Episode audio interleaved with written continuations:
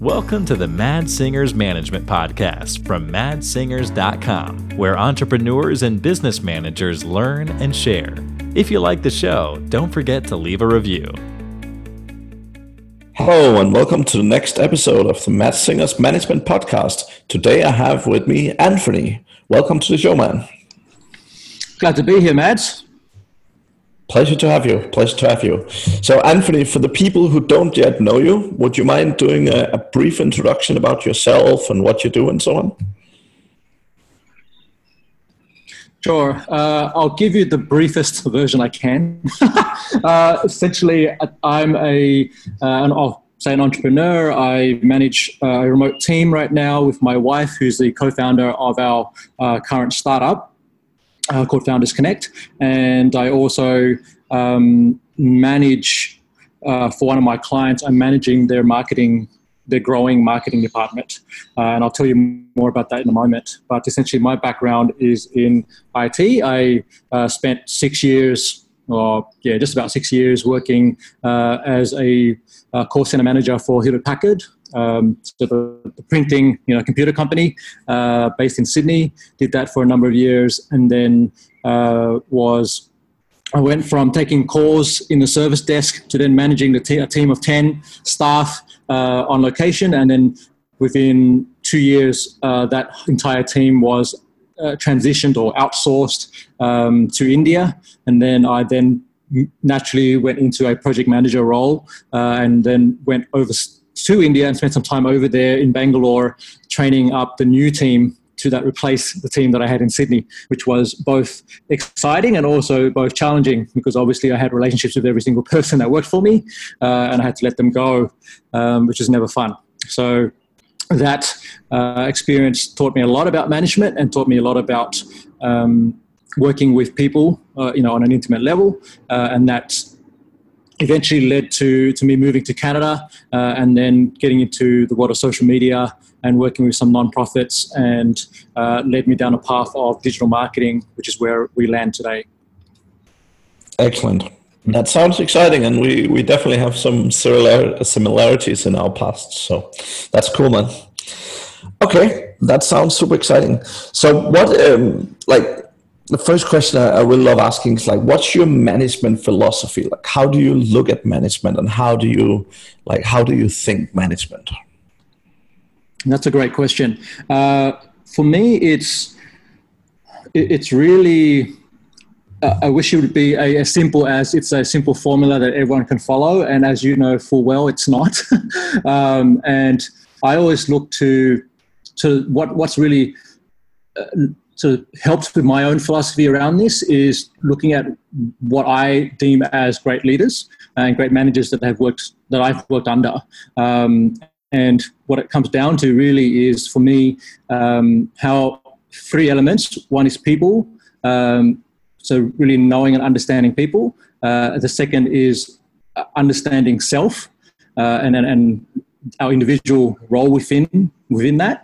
Uh, and then the third is um, understanding communication and how to effectively communicate uh, across different, whether it's departments, industries, people, uh, discipline skills. So, and technology, of course. So, so they're kind of the three, to me, is, sort of a triangle of management, if you will. And, and uh, if, we, if we can sort of attack each one of those um, effectively, then we'll, we'll do well uh, in terms of being able to manage. And that, that self piece that I mentioned also a big part of it for me is around the ability to inspire, uh, and and that's really uh, leadership. Really is what I'm talking about. But that that is a key component of being an effective manager.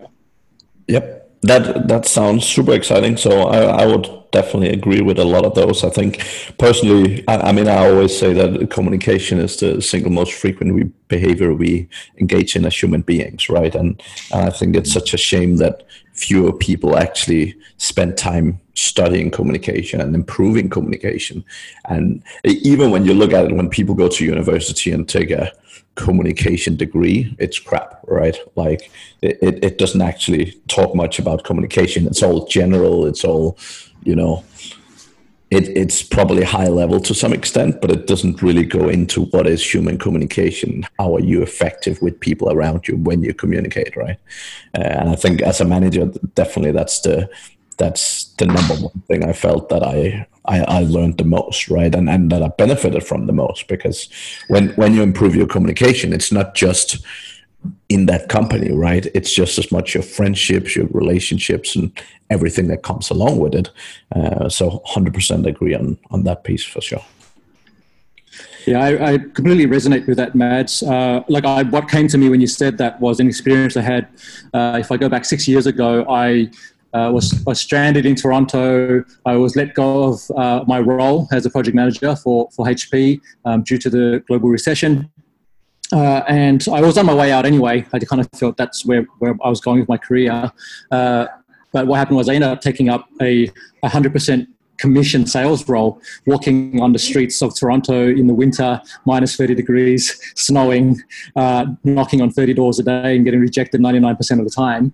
Um, and I really learned about uh, difference between communication styles and and leadership, self leadership uh, in that in that role. And one thing that that what, you just said there, what what came to me was um, the guy who was my mentor, who I learned from. Um, uh, his name's Leon. He has a very specific way of being, a specific way of showing up as a leader and, and training and also doing the sales role, right? He was very effective at what he did. He was the number one seller in our team. Uh, and I was essentially modeling him. This is what we do. And we, we learn to manage or we learn to lead. We, we, we tend to model, you know, the, the people who, who are leading us. Uh, and I very quickly learned that that management style, the leadership style that, that he had and the sales style that he had was not me, uh, and and I wasn't getting the same results. And so my director at the time said to me, you know, you can't be Leon, you have to be Ant, right? Like you have to be the guy that shows up uh, as you and be authentic and vulnerable and real, uh, no BS, um, and, and, just speak to people like you normally would, right? And once I once I sort of took that philosophy and, and sort of embodied that, uh, my results shifted, and I was getting you know like going from zero sales a week to three sales a week, um, and nothing more. And it wasn't because I applied so much on the, the technical skill of selling. Um, uh, it was more really because of that shift of psychology. So that's an interesting lesson. Yeah, I, I, love it. And, and 100%, that's exactly what I teach managers, right? Like everyone's like, they're looking up to people like Elon Musk and Steve Jobs and people like that. And they're like, wow, they're so great. I want to be like them. And the thing is, when you try and be someone you're not, like obviously there's some people that have similarities with these guys and similar behaviors but but most people don't and the thing is when you're trying to be someone that you're not uh, particularly if it makes you uncomfortable, you, you're never going to be good at it, right? Like if, if, if you want to be like Elon Musk and calling up your employees at 3 a.m. in the morning because there's a problem and, you know, that kind of thing, like the way the way he pushes people, the way he is with people in general, like if you're not like him, you will feel so uncomfortable trying to be like him, and fundamentally you're you're gonna end up being super ineffective, right? like being 10% of what he is uh, in mm. the wrong areas isn't isn't what's going to make the difference right the difference is really really going to come from you really getting to know yourself right and i like i, I primarily teach it to the DISC framework where, where, basically people learn to to understand their own strengths and limitations and communication styles etc because I, I, I think fundamentally like I, I even think self-learning is more important than you know learning how to uh, learning the strength and weakness of others. Because like even as a good manager if you can really hone in on your key strength and really utilize that to you know push yourself and the team forward and that that really just make things so much easier right so it sounds like you definitely have a similar revelation with the sales role absolutely yep 100% excellent Wow, and I'm jealous. I mean, I, I wish walking around in minus 30 degrees. That, that yeah. It's not. I don't know. You're crazy, man. That's not. I wouldn't uh, wish that on my worst enemy. that's uh, no. I'm I'm not that jealous, but uh, but it sounds like an adventure at least. So. Yeah, that's that's kind of the way I approached it. Thankfully, it only lasted three months, but I learned a lot.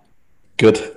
Yeah, I think when you first start with with new roles, like uh, I, I see I see it happen to people all the time, right? You have all these young people who take an education, they then get out and get a job, and then they realize, oh shit, I hate this stuff, right? And I always feel it's such a shame. Like it's probably different in, in some countries, but in Denmark, where I'm from, you get paid to study. So, like a lot of people kind of take some random education, they don't really know much about it, and you know they end up with a degree, and they realize they don't like it, so they go take another one right? Um, but but I think even even in the US and in places where you actually pay for the education, I, I, really feel it's such a shame people don't get to test it first, right? Because when you get out there and do it, like even at a lower level, you get a much better view into what it actually is, right? So it's yeah. That, it's, I mean, that's a yeah. Sorry to jump in there. Uh, that's a very very powerful point, and uh, I'm with you on the education system. I, I paid for, unlike, well, I, I grew up in Australia, so I paid for my education, uh, my tertiary education, and that was I came out with I don't know twenty or thirty thousand dollars in debt by the time I graduated, um, and but if we look at what did I actually learn from that, right? Um, it, it, was the things that happened outside of the classroom. It was actually more about what I was doing on a basketball court and connecting with people and leading the team there. Or uh, I, I, got into Counter Strike in a big way after around the time I graduated uh, and was running strategies uh, inside the game. You know, with, with some of my mates, uh, and we were playing these games like just ridiculous. But we were we were all single and had nothing to do, so we played games all night and all day. Uh, and but what I really liked about it was the strategic piece and looking at how do we win the wars, how do we win the battles, uh, how do we how do we align the resources so we get the you know the best opportunity to win to win each round. Um, and and these, like, I think I learned more. Uh, it's a bit weird for me to say this, but I always feel like I learned more playing those games than I did in some of the classes at university, right?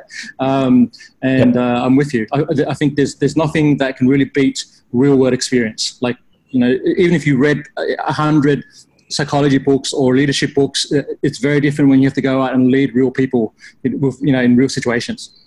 Yeah, one hundred percent, one hundred percent, and I, uh, I think we have a lot more in common than I than I initially expected. So, I've uh, I've been on the same train. So, uh, we also did play a bunch of Counter Strike, and, and for me it was the same thing. Like I loved the team aspect, I loved all that stuff. Uh, it wasn't, I mean, the individual plays was what it was, right? But but for me it was always the team aspect. And actually, when I was probably only about fifteen, I played a game called Diablo.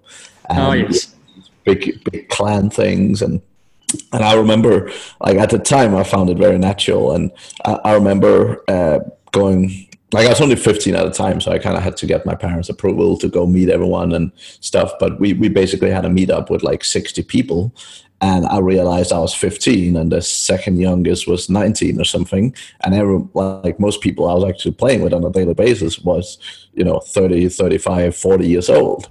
And, you know, like very quickly I found myself as the clan leader and it was, it was really, really interesting dynamics at the age, right? Because I, like I hadn't expected when it, age was not one of those things you would talk about very frequently, right? Like mm. I, I hmm. kind of noticed people mentioning their boyfriends and girlfriends, and some of them had kids and stuff, but it just it, it never came out, and it, it was like that real life experience. I, I definitely like sort of getting in the management game. Like I I could draw on that like significantly, right? And I, I totally agree with you with that real life experience. Like it doesn't really matter that much where you get it. Um, and I'd say actually, so I, I run an outsourcing business where sort of one one of the criteria we love looking for when we're hiring virtual assistants is gamers. So for various mm. reasons, it's both the community role, but it's also the fact that gamers are generally very good with computers. They're generally very fast. They're not sitting like typing with a two finger system because then you wouldn't win any game in the world. So yeah, I love that. That's really cool. So that's uh, yeah, no, that's good. That's good. Um, and what what what do you think? Like, obviously, you moved around various countries as well. How do you feel that impacted you? Yeah, so uh, I essentially I got married.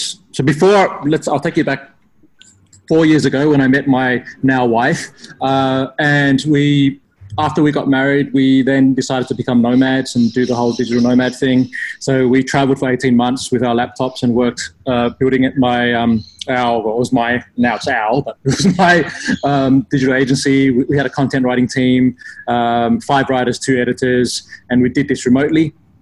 Uh, and uh, I learned a lot during that time just about the dynamics and the challenges of remote work uh, and remote leadership. Uh, and you know, and it's it looks good, and you know, it's it's everyone gets sucked in by the, the Instagram pictures and everything like that. But uh, the reality is very different. Like I literally had to shut down part of my business because um, of the just the difficulty of managing clients in specific time zones. Like a lot of our clients were in Australia. Uh, we were, you know, at one point we were in Asia, another part we were in Canada, and uh, it, it, we just, you know, in between all that, we were on flights and trying to like move between locations and find Wi-Fi and stable internet and working out where we're going to live and all these things. And um, we learned very quickly that it's it's one thing to to live a nomadic lifestyle, but it's another to build a business um, at the same time and to do that effectively. And it really comes down to having effective systems in place, having the right team members, um, you know, on board, or the right leadership team, uh, and then also having like just really good communication channels with your clients and and being clear on expectations. You know, that's the thing. Just because you're moving around doesn't mean your clients are, and they and they're expecting you know the results. They want delivery on time, you know, on schedule, um, within budget, and these sort of things. And for us, that became a a really challenging uh, part of the process. Okay, so I've learned a lot about that, and that kind of led to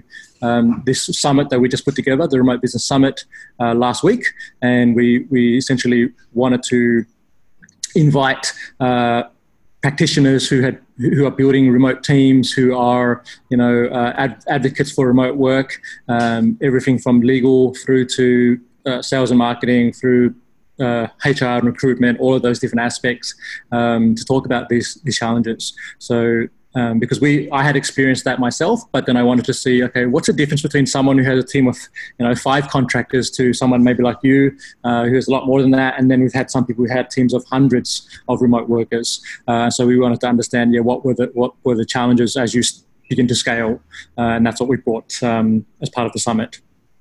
And and I love how that ties in because exactly. I mean, I've been a digital nomad as well now for for a long time, right? And and what what I love the most how that ties into the conversation is the fact that it comes back down to communication, right?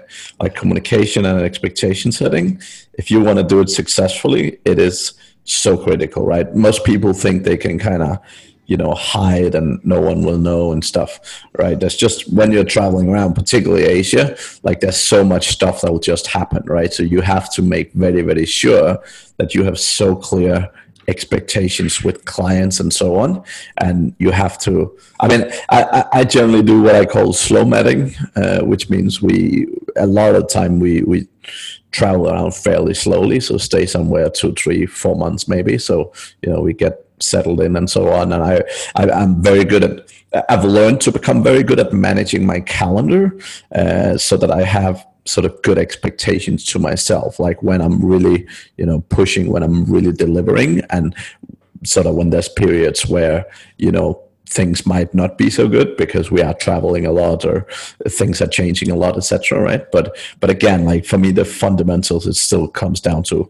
critical communication with your clients yeah, and that uh, that's uh, spot on. You know, one of the um, speakers uh, we had on, on the summit was uh, her name's Kimberly, and she uh, is a an expert in HR, uh, particularly for remote teams. And um, what she shared was quite insightful in, in the sense that um, she said, you know, it, people think about remote management as you know, like if, if, if you're having problems with your culture and building a remote culture, um, often we, we tend to think of it as it's an issue with the technology or the tools that we're using to communicate or these sort of things. Um, but, but, but it's really that that's an easy scapegoat. Um, what it does remote, what it does more than, than anything else, it actually highlights the flaws that you already have within your culture, right? So if you if you are already not if your culture is one that's not already open, then by making it remote is not going to resolve that problem. What it does, it actually just makes it worse, and people yeah. can see that you don't have an open culture. So, uh, you know, if, if people start, if you, some of your employees start to uh, you know, they're not showing up to work anymore, or they're not submitting their reports, so they're not you know jumping on Slack and communicating with you. Um, it's easy for them on the other end just to say, "Hey, I'm sick today," or, or make up some bullshit, um, but you won't know. And the next thing you know, you're getting a resignation, or they just disappear. You know, like this is very common. Freelancers disappear, and you don't hear from them, and, and but you still got a project you need to deliver. So, um, and one of the things that, that Kimmy talks about, and also Liam Martin, who's the, the, the co-founder of Time Doctor um, and, and running remote, he basically talked about that because he's got about 240 staff remotely right now. Uh, and he said, you know, um, one of the ch- one question I asked to him was around uh, the tool that he's got. Basically, Time Doctor is a time tracking tool. Um, yeah. I'm I'm using I don't know if that's what you use, but I'm using um, what's the one I've got? I've got Toggl. Uh, he uses he's built Time Toggle. Uh, sorry, Time uh, Doctor, and he and one thing I said to him was, well, essentially what you're doing is you're giving business owners or managers uh, this tool which allows people to track their time and you maybe can pull all that data and you can see who's working and not working. Um, but that's really isn't that micromanagement? Isn't that uh, you know like for me I, I, hate being micromanaged in that way. I don't like someone telling me to track my time right? Um, but he raised a really good argument against that and said well here's the thing. If you if you as the leader make it uh, transparent that that all the employees can also view the leader's time, right? So now everyone has access to everyone's time reports. Um, then that's an, that's an open culture and very different to one where the intention is we're just going to track you because we don't trust you, right? So um, it, it really comes back to what you said earlier is about communication and then what is the type of culture that you're trying to build within your organization right and you need to start at start at that point what are the key values right because if transparency is not one of those values then being remote will only highlight that even more and you're going to have major issues trying to trying to build that team yeah, one hundred percent. I know Liam pretty well, and, and uh, yeah, I've, I've, used Time Doctor for many years. Um, so a couple of, of, key points on that one actually. So the like I, I work with a lot of agencies, for example, and the benefit for them in doing time tracking is not so much like tracking the time, making sure people work, because again, that should happen no matter what, right? Um, but actually, it's more getting clear understanding of cost. Because yes. when, a, when you're running an agency, you very often don't have a good view on how much time is actually being dedicated to individual clients and often the ones who shout loudest get the most and all that sort of thing right? But but when you actually when you start tracking time and when you start saying okay you know if people pay us a thousand dollars a month we will give them x amount of hours each month. When you know that and when you have a good framework for that that actually helps you secure that your agent uh, that your clients are getting a fair treatment they're all getting what they pay for uh, and and you don't sort of have like totally unexpected. Wow, I didn't expect we spent 40 hours on this one thing. I thought that was a five minute job, right? So totally get where you're coming from, and I and I. I agree in most cases, but there's definitely use cases where it can be very beneficial. And fundamentally, even when I started out in management myself, like I would actually track my own time a lot because I think uh, I think most people don't know where the time goes. And I'm, I'm a sort of big fan of Drucker and, and sort of his management views. And, and he, he talks a lot about that sort of like get to understand where's your time going. And because most people say they have one priority, but when you look at the calendar, you know, it's like the calendar is full of with everything else and their priority, right? So uh, I, I think learning time management or I, don't even call time management, I call it priority management. I, I think that's critical for, for business owner success and, and really tracking time, if you're using it the right way, I, I think it can be a very, very powerful tool. Right now, from from from our outsourcing business, we we do also use it to track time because again, uh, for us, a lot of clients are very curious about making sure they get what they pay for. I, I, respect that to some some level. I, I I don't necessarily agree with the, the focus they have when they focus like that, but you know that's that's often the case with clients, right? Um, but but I think yeah. fundamentally, like getting the right view of why you're doing it. If you're solely doing it because you don't trust your staff, then you haven't really built a good culture, right? And I think that's the fundamentals. Yeah, Peter Drucker. I mean, I've got his quote here on my desktop. You know, what gets measured gets managed. That one that everyone talks about. Um, exactly. And I'm with you on that. Like, I think resource allocation and understanding how you are um, allocating your resources is critical to profitability, right? So if you don't know, and this is something I faced with with our content agency, was we like I would do if I would do a task first. Um, because the way I started off with was I was copywriting first, and I was doing you know blogs and articles uh, as a freelancer, and then got to a point where I was at capacity, and then I thought, okay, well, I need to in order to grow this, I need to actually grow the team. So I hired my first copywriter. Um, but what I then noticed was, wait a minute, something that would take me three hours was taking this person six hours. What's going on? And the only way I knew that was because I was looking at the time tracker, right? And then I started to ask my team uh, as we grew the team to actually start tracking their time and submitting time reports. Um, and I had to explain to them, yeah, it's not because I'm, I'm, I'm managing you like in that way and I don't trust you. It's, it's I want to understand how, how, how can we get more efficient uh, and how, how what's our actual true capacity. Uh, so if I'm going out there and, and selling a service, uh, that we can actually deliver that because I think one big problem, um, particularly with small business, is we can really over over over promise uh, and under deliver, and then then that's then we suffer right? Because then we lose credibility. We have all kinds of problems with with um, the, the, business and the brand, uh, and that's something that that time tracking specifically and resource management and resource allocation uh, has been able to help me to to do. And I one of my clients that, that you know really well is, is Bing Ninjas, um, and like I learned a lot of that from Merrill, uh, who's the CEO, uh, and, and, and Wayne because they they are very good at utilizing uh, Wrike, is the project management tool that they're using um, and using that because of its resource allocation and resource management uh, capabilities, right? Um, something like an Asana or a Trello doesn't really have that level of detail. Um, uh, I think Asana is probably trying to get there, but uh, what what we are able to pull from each individual is, and I can do run my own reports on my just on my time because I'm tracking it. Like every task or activity I'm doing, I'm tracking that. I can budget time in the same way that we would budget money or funds, like towards a marketing or sales campaign. We can actually say, well, you know, Anth only works 15 hours a week. What's the best way to allocate that time for that particular resource? Uh, and then we actually track against the, the, the, reality, which is, you know, actually what I thought would take four hours took five hours or whatever it may be. Uh, and, and, you know, the, the, biggest challenge as a manager, uh, and because I work with, um, I've got content people now that work under me and I basically manage their, their time. Uh, and so I have to really understand, you know, where are projects being delayed? Where, where are we, where can we actually deliver more training, uh, and I'm working with my writers and my editors to understand. Hey, you know, look, uh, I see this is taking you, you know, X amount of hours. Um, why do you feel that's the case? And where we can actually, it, allows us to have conversations around how do we improve as an organization, and that's the key. Yeah, and it's like I, I, work a lot with SEO companies as an example, right? And it's so interesting working with them because they like most SEOs are very detail oriented perfectionist, right? And very often with anything they do, they they kind of they have this 20 million step checklist and I'm like, wait a minute. If a client is paying you 500 bucks or $1,000 a month, right? Like your goal is not to go through a checklist and check off like 7 million boxes.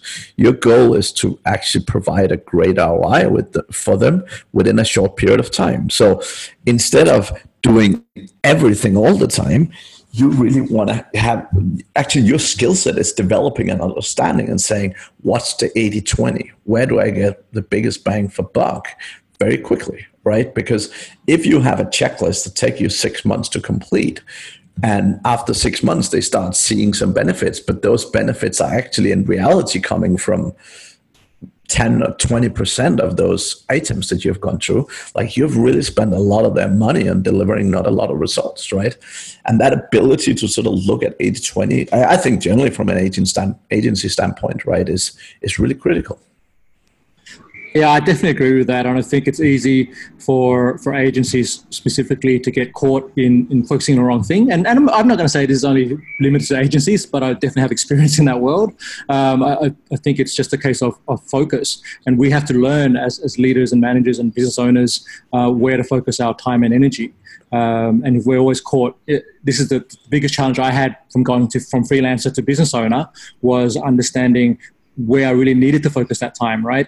Um, and so the shift started to occur to okay, well, first of all, if I'm going to bring people on, I need all these processes documented. I need to do have training videos for the staff, so that's that's more. Uh, consistent uh, because at, at the beginning i'm just training one person at a time and it's not you know people pick up what they pick up. But if you have a clearly documented SOP and you, you know, you might not have a thousand point checklist, um, but certainly if at least having taking the step of documenting the process and then reviewing it with the goal of how do we simplify uh, and, and, and reduce it, not increase it, uh, and still you know get a similar level output or improved output, um, and, and like speaks to what you're talking about, and it's making sure that we actually get the result for the client at the end of the day. Um, and, and we can't lose focus on that if we're doing if we're in business. Yeah, definitely, definitely. Right, that's good. That's good. Any any particular thoughts on like a, a, lot of the people I work with, right? One of the first things they say when they come to me is always like, "Oh, I don't like managing people." How how how did you experience your management growth? Like, did you enjoy it from the beginning, or did you find it tough in the in the start, or how have you sort of been through that journey?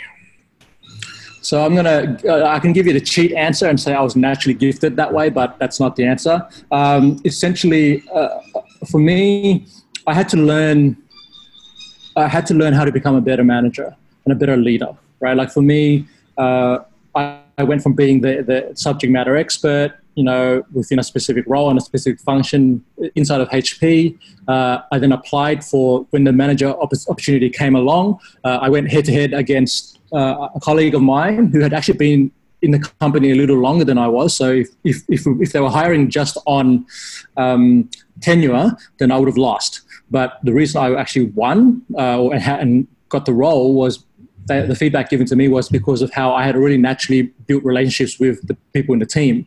And this is the, the interesting thing, sort of the follow on effect of that was I think about seven years later, um, that particular individual came back to me. He was going for a role as a director at um, EY. Um, uh, and he basically said to me, I need to learn how to play the social game because, you know, I've done as much as I can from a skill level and, and, and a subject matter expert level, but the directors aren't looking at me because they don't i don't go to drinks with them. I don't have those, those you know coffee meetings and these sort of things. I know nothing about who they are and they know nothing about me. Uh, and that's really if there's one takeaway i would give to anyone listening to this conversation now is really focus on your social skills and not only just the ability to sit down with someone who's above your level at your level and, and have a human conversation. Um, but also looking at yourself and understanding you know what where are where are your blind spots? Where are your, your strengths? Uh, and a really good you mentioned disc earlier uh, a really uh, another good um, profiling system that i would recommend is called it's one called talent dynamics. Uh, and this is a really good or uh, there's a there's a another one called wealth dynamics but they're kind of the same thing uh, and it really helps you to understand and uncover you know based on your personality, your skill sets, your experience, where where you should, like what's the best role you should be in. And the, the sad thing I see is a lot of, particularly in a lot of you mentioned SEOs and people like that, um, a lot of developers. Usually, we we promote people based on how long they've been in a company. Like, okay, you know, Mark's been a developer for us for the last ten years. We're going to make Mark the manager, and and that's essentially what happened to me. And it's like, well, I don't have the experience to be the, to, I don't know how to manage people. And I didn't like it at first. Like your question, did I love it? No. Um, I had to learn. I love people and talking to people, but performance reviews, I hated. Like that was not, I, I, I had to learn that process and learn how to do it effectively. Um, and something, somewhere along my career, what happened was uh, I ended up working for a co-working space. It's one of Australia's largest co-working spaces. Uh, for a couple of years as their, their marketing manager. And um, what I learned from that was sh- the, when you shift from being the manager and the, the person of authority to being a coach and a mentor, the, the, the way you relate to your, your employees and the people that you're leading changes both for you and for them right so now i'm not focused necessarily on hey here's the 10 things you should be doing and you're doing these wrong. Um, what we're looking at is, hey, maybe these were the KPIs we agreed upon when you came into the role uh, and last quarter or whatever the time duration is. And okay, you hit those two, wonderful. That one you didn't quite get. Why do you think that occurred? And, and how can I support you to make sure that happens next time? And so it actually, um, you know, uh, uh the shifting of the focus and the shifting of the conversation uh, and, and how we communicate determines and the type of questions we ask determines what kind of results we get from the people we're working with. And a big, uh, I guess, a, a, big tool in my toolkit uh, that has helped me do this is uh, NLP. So neuro linguistic programming was something that I um, I did a sort of master's training maybe six or seven years ago now, um, but that stayed with me for life. Like that, just that's all about just understanding what are our patterns and, of belief, what are the behaviors that we exhibit, um, how to be, be self-aware, but also be aware of those in others, right? And then be able to reflect those back to them uh, and say, look, and this is what I'm observing from you, you know, and, and, and is this, it could be wrong, but it could be, but in most cases, it's, it's, people are very open to being given constructive feedback and positive feedback, right? Uh, it's only when we approach it as a, a trying to beat someone with a stick for doing something wrong, that's when when typically we don't respond too well. Like for me, I don't like that. I don't like someone telling me, "Hey, you screwed up." Um, but if it's more around, you know, these this is what we agreed to achieve, and you didn't achieve this. Like what came up for you, and how can we sort of work together to improve that? Um, I'm open for that conversation, right? Uh, yeah. So, so yeah. No, that's really good, and and I think like fundamentally for me, like I, I really like the, the, the high level mindset of you know be, being able to really take that to the next level. Like being able to to look at individuals and really look at their skill set look at their strength and and really communicate well with them both when they fail and they succeed. So I, I again i find it really important to understand people because just like you said what some people, you know, you have to be very careful when you give them feedback. Some people, it's the opposite. Like some people, you have to be, you know, really, really firm uh, for them to respect it enough, right? Like a lot of people, uh, well, everyone have different ways, right? But but for a lot of people that I've worked with, particularly uh, corporate, like a lot of the time they were they were used to uh, like a certain firmness, and and that was that was one of the things I struggled the most with in the beginning, right? Because I was, you know, I was trying to be nice and polite and a bit like you said, like doing performance reviews was scary and stuff. But but I very quickly figured out that you, you know some people need it in different ways. Some some people mm. you really tiptoe around, and and some people like for them to take it serious, you have to really sit down with them and you know not start screaming, but you have to be very very firm, right? Yeah. Uh, and I, yeah, I, I, yeah. I was going to say that. Like, I love that you said that because it it goes back to what I like. For me, it's about bringing data, bringing facts to the table when you have when you're being firm. Because because it's one thing for you to say, look, uh, you know, as your leader or as your manager, I feel that you're not doing good in this area, but you know, or, or like here's an assumption but if you remove the assumptions and just deliver the data and the facts and say look here's here was the this was the kpi this was the metric this is what was achieved okay help me understand what happened all right? Yeah. and and that's that's there's no rebuttal. Like someone who's on the other side of that cannot say oh you know um, the numbers are wrong. Like i mean like, like that's that's it's very hard to do that right? So um, it's the approach to providing feedback that's important and that's what you're highlighting yeah, yeah. Okay, no, that's that, that's really interesting, and I, I, really like how you got into it and, and, and so on. And, and it's exactly like most people. Like I, I always sort of frame it the same way, but fundamentally, the thing is, when you're not good at something, you generally don't like it. So the, the reason why most people start a business is generally because you know they, they learn a skill, they become good at something, they start liking it. And and for me, management is the same. I mean, there's very few people who are naturally just good at management and even if they are they learned it for example playing computer games or you know do, doing things where they naturally uh, where, where they develop some of the skills without actually thinking so much about it right Um, but but really that ability to to sit down and, and learn a skill like most people if they you know if you can figure out social media if you can figure out like becoming an seo like management ain't that complex right? There's obviously a lot of nuances to it and there's a lot of things you can and cannot do but but uh, like again if you look at it from an 80-20 standpoint like if you're already a business owner you already have a lot of the logical mindsets.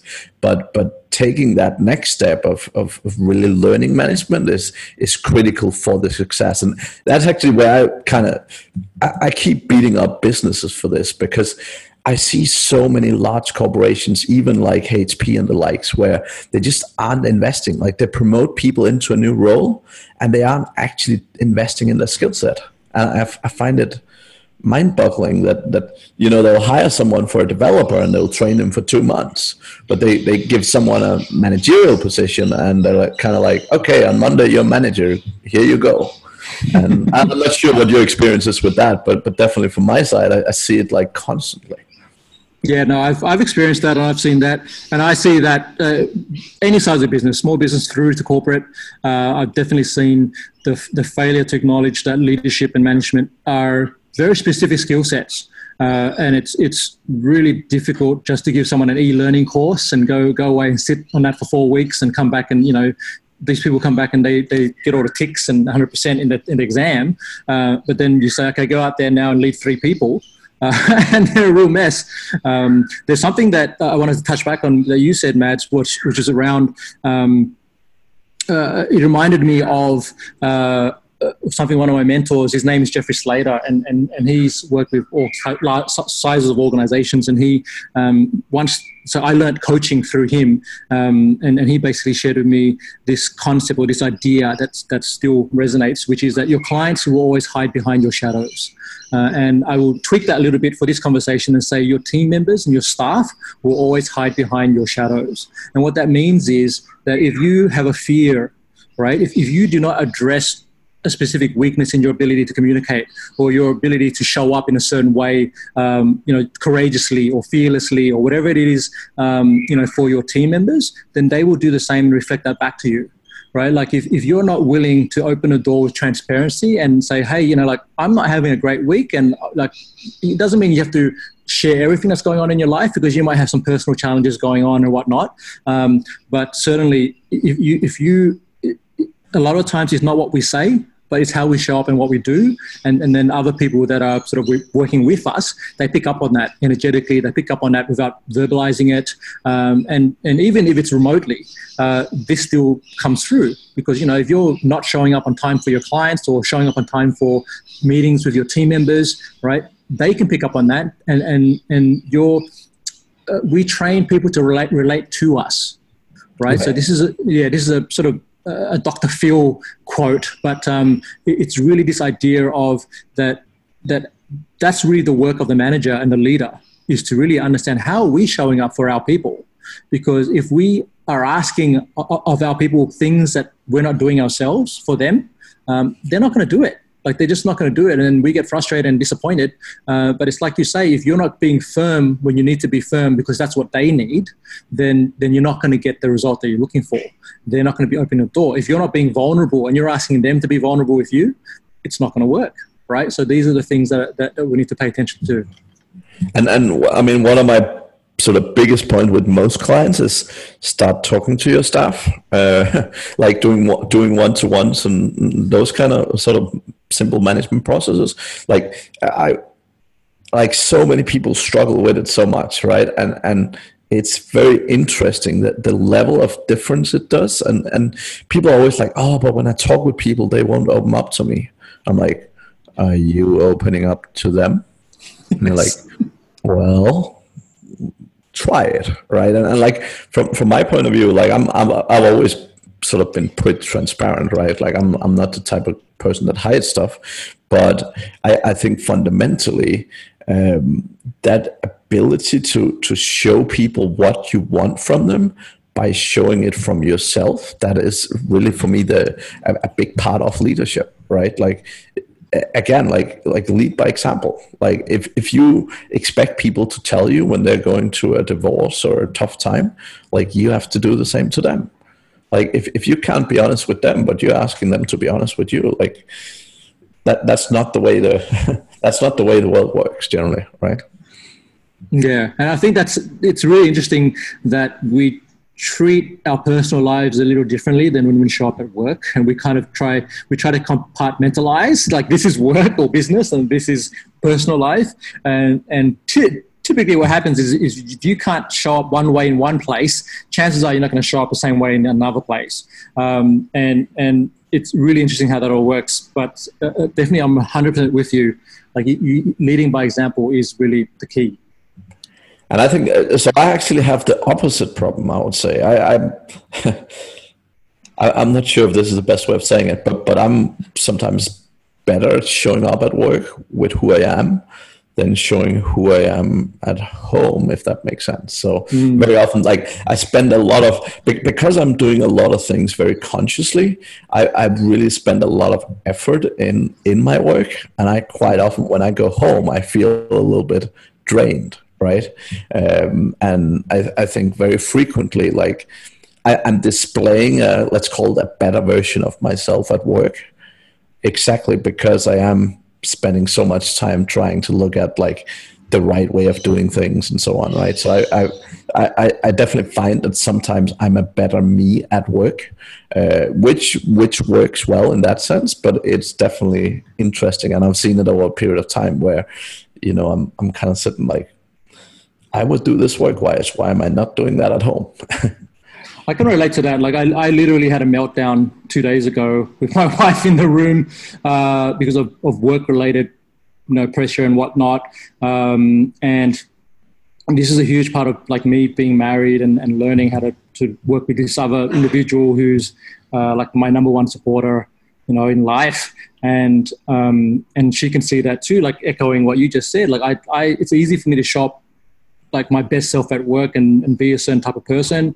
Uh, and I find it sometimes hard being the same person uh, with my wife. But I think if I break that down, what it is is because our dynamic is a little different. Obviously, the stakes are higher at home, right? Um, and Definitely. what I've what I've learned to to uh, sort of put some focus and tension on this year is to really look at um, where where am I investing my time and energy because I don't want to show up at home with the least energy for the person actually supporting me the most because it's only a matter of time before that person leaves right? Like it, it's it's and i've seen this with other entrepreneurs i've seen this with other managers and leaders um, where we sort of particularly uh, i don't want to say it's a male female thing but in my world in my reality it's, it's mainly men that have this issue uh, is we, we fully go 100% at the, the mission or the purpose whatever it is we're trying to build um, and and we we tend to neglect the wife or the girlfriend, the boyfriend, the family, the kids, whatever it may be, the parents, right? Um, and, and, I think, you know, I'm glad we're talking about this because what I'm starting to understand and realize and, and talking to people like Wayne uh, from Bean Ninjas is, you know, no, you do need to find that balance. And it's not always going to be a, uh, equal balance in, across all parts you know all areas of your life because it, you know it's, it's, what Richard Branson says. It's actually an, an, integration of parts, and so you need to understand. Okay, well, where is your highest value? Where is your highest self? Uh, and if you're feeling so in your situation, Mads, or in my situation where I'm feeling like shit, I'm neglecting my wife here. Um, I need to be conscious about that. And I need to actually take actions to change that. And I've started to do that. Like I've started to go, look, Saturday is date day, only for my wife. Laptop and phone is off, um, and just dedicating time and presence for her uh, because she complained for like two years, right? Um, and literally got to the point where I'm going, oh my gosh, do we need to go to therapy and these sort of things? Um, and and then I realized, like, awakening for myself was if I lose my wife, the business doesn't mean anything to me. Yeah. Like, what's the what's the point of creating a successful million dollar company if the person I want to celebrate it with isn't there to celebrate it with? You know yeah. what I mean? Like, like that. That's I mean, that's the reality of it. So we have to really evaluate that as, as leaders as well. And I think, uh, I mean, for me, it's more, it, it's often one of these things, and I, I, think that's probably a childhood thing. But you know, I, I think for me, like when, when I was when I was younger, like my parents would never talk about work at home.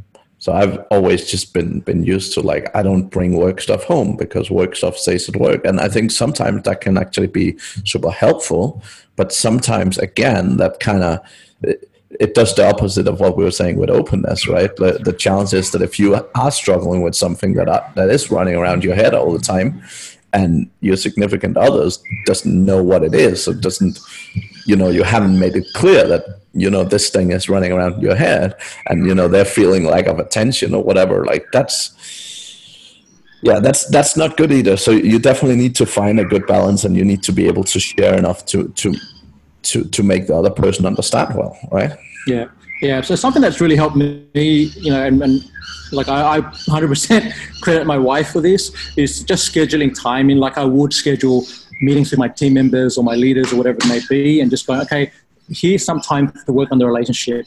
Now, for you, like, like, I had a similar thing in my family growing up. My parents really didn't talk about work much, and the other issue we had was they didn't really talk about money. Right, like that was something that we never spoke about in my family, uh, and that's caused a lot of problems for me as an adult. and something I've been having to work through is just money mindsets and like I'm a, I'm a massive spender. My wife is a saver, and she's the investor. Uh, and I'm I'm learning from her. Like these are the things that, that I need to address, right? Um, yeah. But like like anything where we where we put attention and energy to and focus on that that grows. But but if we don't do that and we avoid and run away from it and neglect it, it it's just going to get worse. So um, i've had to consciously sit down and say okay well where where what are the different buckets in my life and where do i sort of put time and energy uh, towards, you know, and, and okay, look, um, this, this month, maybe we've got a launch of a product or a service or something. I have to spend a lot of time there, but next month or the following month, I have to sort of swing the, the pendulum the other way and go, okay, I'm going to spend more time on a relationship and family, right? So like, like this is, it's an ongoing learning process. Like there's no real one answer Definitely. for this, as you know, Mads, but it's um, as as leaders again back to that idea of you have to show up for your people and not just showing up as the stoic, like you know, Arnold Schwarzenegger Terminator at work. Like I'm just all business. Um, what people want to see is who are you as a human being, right? Yeah. What, what, how do you show up as that kind of leader? Because that's that's the leader they're going to connect with, right? And when we come with to work with empathy and we say, look, I totally get it. You're sick your mom's on, in the hospital bed, look, be there for your mom, man. Like that's more important, you know. And yeah. we'll find a way to deal with the work because the work's always going to be there. It, never disappears, all right. Um, and so it, it's it's it's all, all parts, and we've got to play with with juggling all these these balls. Yeah. No, definitely, definitely. That's amazing conversation, Anthony. Um, I, I, think uh, we, we, we're getting to the point where we want to round it up a little bit. If people are eager to get in contact with you or know more about you, like what's the best places and how do they best do that? So I'll just give uh, probably the website is the first place I'd suggest, which is foundersconnect.co. Yep. And then um, I'm very active on LinkedIn. So just, you know, I'm sure you can just drop that into the show notes. But Anthony Chancemuth on LinkedIn, um, that's yep. the best place to connect with me. Excellent, man. Listen, it was a total pleasure talking with you today. So thanks a lot for joining me here on the show. I appreciate it, Mads, and I love the space you've created for people to talk about management and leadership. Uh, I think uh, your interviews are, are really profound. So thanks for the time. Thank you for listening to the Mads Singers Management Podcast please leave a review. It means the world to us. You can also learn more about management at madssingers.com.